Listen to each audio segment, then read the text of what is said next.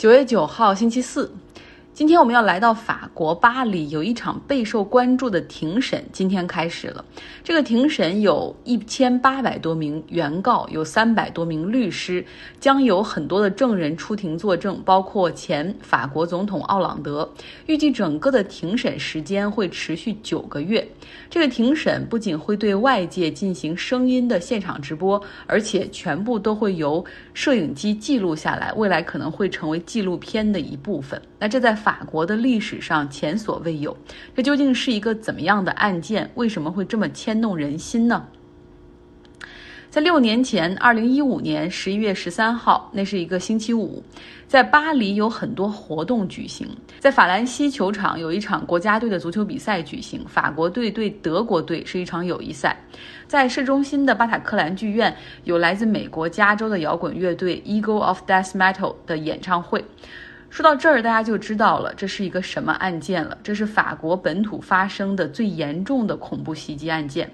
在当天晚上，法兰西球场附近发生了三起自杀性的爆炸袭击。那附近的酒吧街、餐厅也遭到了枪手的袭击以及自杀性爆炸袭击。最严重的袭击当晚是发生在了巴塔克兰剧院。演唱会大概进行了一个多小时的时候，有四名持着。AK 四十七步枪的男子冲入现场，朝现场的一千五百名观众扫射。那在这一天里面，总共有一百三十人在恐怖袭击中丧生，有六百八十多人受伤，很多人是躲在血泊里艰难逃生。所以日后很多的幸存者是活在精神的创伤中。有一个巴塔克兰剧院的幸存者在二零一七年的时候选择自杀。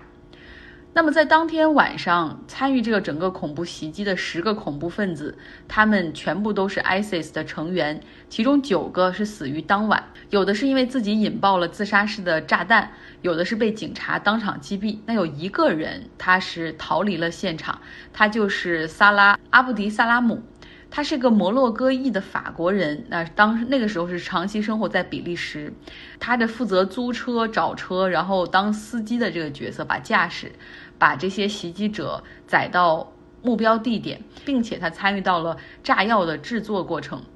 那事发之后，他逃离现场，找到了熟人帮他逃脱。他们一路开车，当晚就从巴黎开回到了比利时。中途，警察在边境其实设置了这种关卡，是拦下每一辆车下来询问哈。但是因为当时，但当时因为并没有信息表明就是什么样的人是参与到了恐袭里面，所以没发现问题，于是放行。后来法国警方是核对了监控录像，开始对阿布迪萨拉姆进行了。追捕整个的追捕过程居然花了一百二十六天，因为他后来就把所有自己的证件、衣服什么的全烧了，就躲在比利时他朋友的这种家里面哈。之后把他拘捕之后，比利时先是对他进行了开庭审理，罪名是在追捕的过程之中他向警察开枪，那那个罪名已经成立了，刑期是二十年。之后呢，他又被引渡到法国。今天正是阿布迪萨拉姆以及另外十九个涉嫌参与协助那次恐怖袭击的人，他们是被告哈。那些协助的人包括帮助租车、协助运输爆炸物、帮助购买武器、提供假的身份证 ID 等等。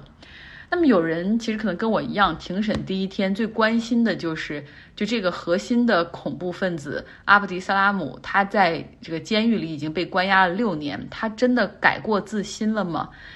但是他一开口就知道了，他完全没有改过自新。当法官让他说出自己的名字以及过去的职业的时候，他说：“我放弃了所有的职业，成为了一名 ISIS 忠诚的战士，我对此毫不后悔。”等等。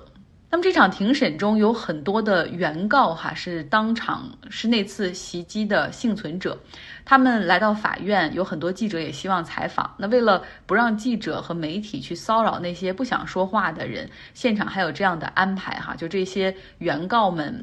他们可以。自己挑着牌子来举，红色的是代表着 no，我不想接受采访；绿色的那种标牌是 yes，可以接受采访。那《纽约时报》就采访到了一个三十岁的女士 Galliner，她呢是愿意哈，她说她自己愿意加入到原告的行列，是因为她想告诉世界，究竟那一天以及那一天之后，她到底经历了什么。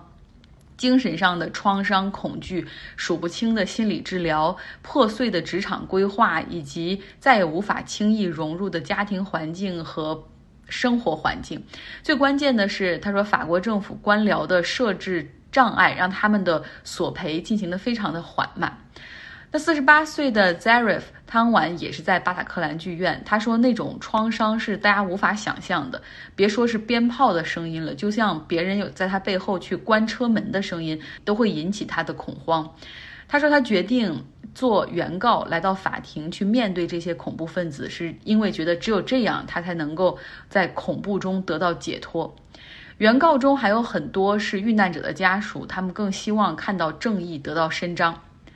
其实，针对恐怖袭击进行大规模的开庭审理，并不是每一个遭受到恐怖袭击的国家都会做的哈。像西班牙的马德里，在二零零四年的时候遭遇到了恐怖袭击，那次恐怖分子是巴斯克分裂势力那个埃塔组织，他们对马德里进行了连环爆炸袭击，造成了一百九十一人死亡。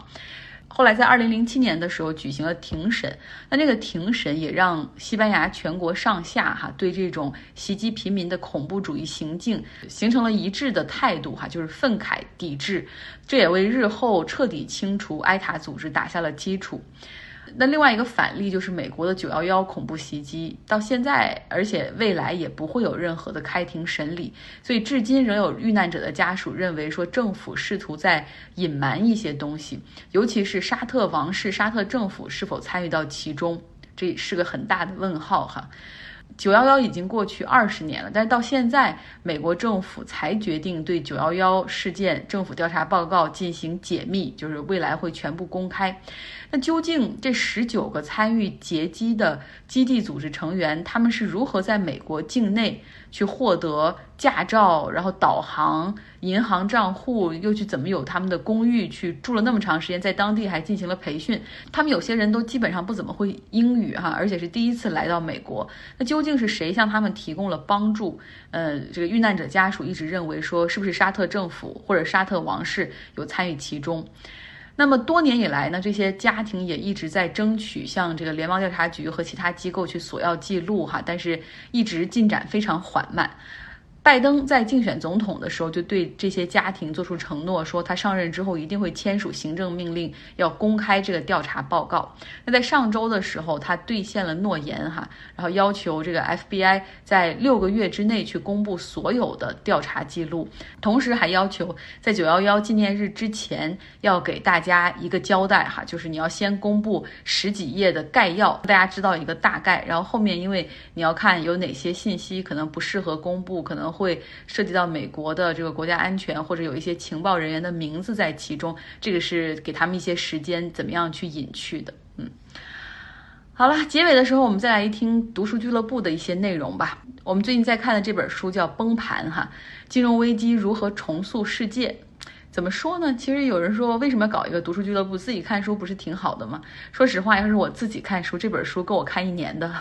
因为里面有很多的金融知识，然后也涉及到很多国家的事情。有些时候你看一看就会脱线哈。但是我们读书俱乐部就是会给大家下这个任务，一周你要看多少。所以像这本书的话，我们大概就是。五周的时间吧，会把它看完，所以这样真的可以做到一年比较有效的看上个十本书，应该是不成问题。这也是我后来读 graduate school 就读研究生的时候一个最大的体会，就是回到学校让我重新学会了，就是让我重新有看书的能力。因为一周有的时候真的会有很多的任务让你看，像有一门课，也就在三个月的时间里面，大概有。五六本书要看完哈，所以是我觉得，嗯，有的时候 deadline 真的是 lifeline。好，那我们来说说这本书哈，这里面有很多的金融知识，但是我觉得，嗯，其实不陷入到个别的金融概念，其实是一个很重要的做法哈。那像我们的书友三山，他就在这方面其实就做得很好，不陷入到个别的这种金融概念之中，而是更多的去从一个大的维度一个。高一点的视角去思考经济、政治以及大国关系，就是我觉得影子银行就是利用手中购买的债券这种东西，然后再再进行发债来达到融资的目的，也就是资产资产参与了这种高杠杆的这种证券公司它这个最致命的就是你不是清楚你这个就是你第一批买的这个债券的稳定性和优质性，你只知道买的时候会承诺这种高收益，但是它的这个稳定性你不清楚，而且参与的这个只要参与其中的呢，都可能是影子银行，它可能是这种投行银投资银行，还有这种证券发行机构，包括那个保险的担保公司等等啊。我是觉得都是中国也有，但是中国没有出现这么问题。是中国因为银行业是没有私有化，这受到了非常强烈的这种监管，所以很大程度上避免了出现这种大的金融机构出现影子银行的问题。再想说一下我的这个看完的理解啊，我觉得产生的原因是因为克林顿时期呢，搞了一下这个金融创新，允许。这个商业银行啊，或者什么参与了这种就是融资融券在在发债，也就是这种次贷的诞生。结果呢，这个最终是因为这种贪婪，那个衍生出了影子银行。那个巴塞尔协议呢，结果更像是一个嗯会员制的俱乐部，只要你成功加入了以后，你的这个债券呢就可以在这种各个会员之间非常容易的去交易。又达到了这种融资的目的，嗯，从而就等于加大了杠杆，杠杆而是吹大了这个泡泡，就让你非常有利这样去做。然后欧洲呢，这个东扩呢，又是基于这样这个逻辑的协议，又把这个就泡沫给吹大了。我是觉得，就是克林顿政府时期的这个创意呢，你创新，你不能说它完全是错，而且是应该本身应该有一个这个延续的政策的一个执行，可能。也也许会有，就是下一届政府会有及时的监管，可能会降低这个风险。但是呢，下届的小布什政府发动了两场战争，结果就不但错过了这个完善的时机。而且还造成了很多的问题，造成了大西洋国之间产生了分歧，包括这个像德法之间、东欧的这个态度，制造了很多这个地缘冲突，使得那个世界产生了更多的不安。也正因为此，让这个俄罗斯的态度一开始就不确定，结果变得更加确定，他就是要定义了我是你的假想敌。然后我就想说，你那会儿说这个。克林顿是钉在耻辱柱上，为什么没把小布什钉在耻辱柱上？然后整个的经经济危机爆发是他们闹出来的，就是整个是从他那边起来的。我觉得讲的很好哈，而且串联起来整个的那个大局，包括最后点到了俄罗斯。俄罗斯就是啊，通过这些，他就证明本来他还想跟这些美啊或者是欧洲保持比较好的关系，然后认为我距离这个世界的中心比较远，也可以接受。但是后来发现，哎，我有机会，我可以。我虽然是冥王星，但是我可以围绕着冥王星打造一个新的星系，对吧？我们永远都是敌人，我们不可能是朋友。对我觉得挺好看这本书，最好的就是说，我们看金融，同时也要衍生到地缘政治和政治这方面，会比较有趣。好了，今天的节目就是这样，希望你有一个愉快的周四。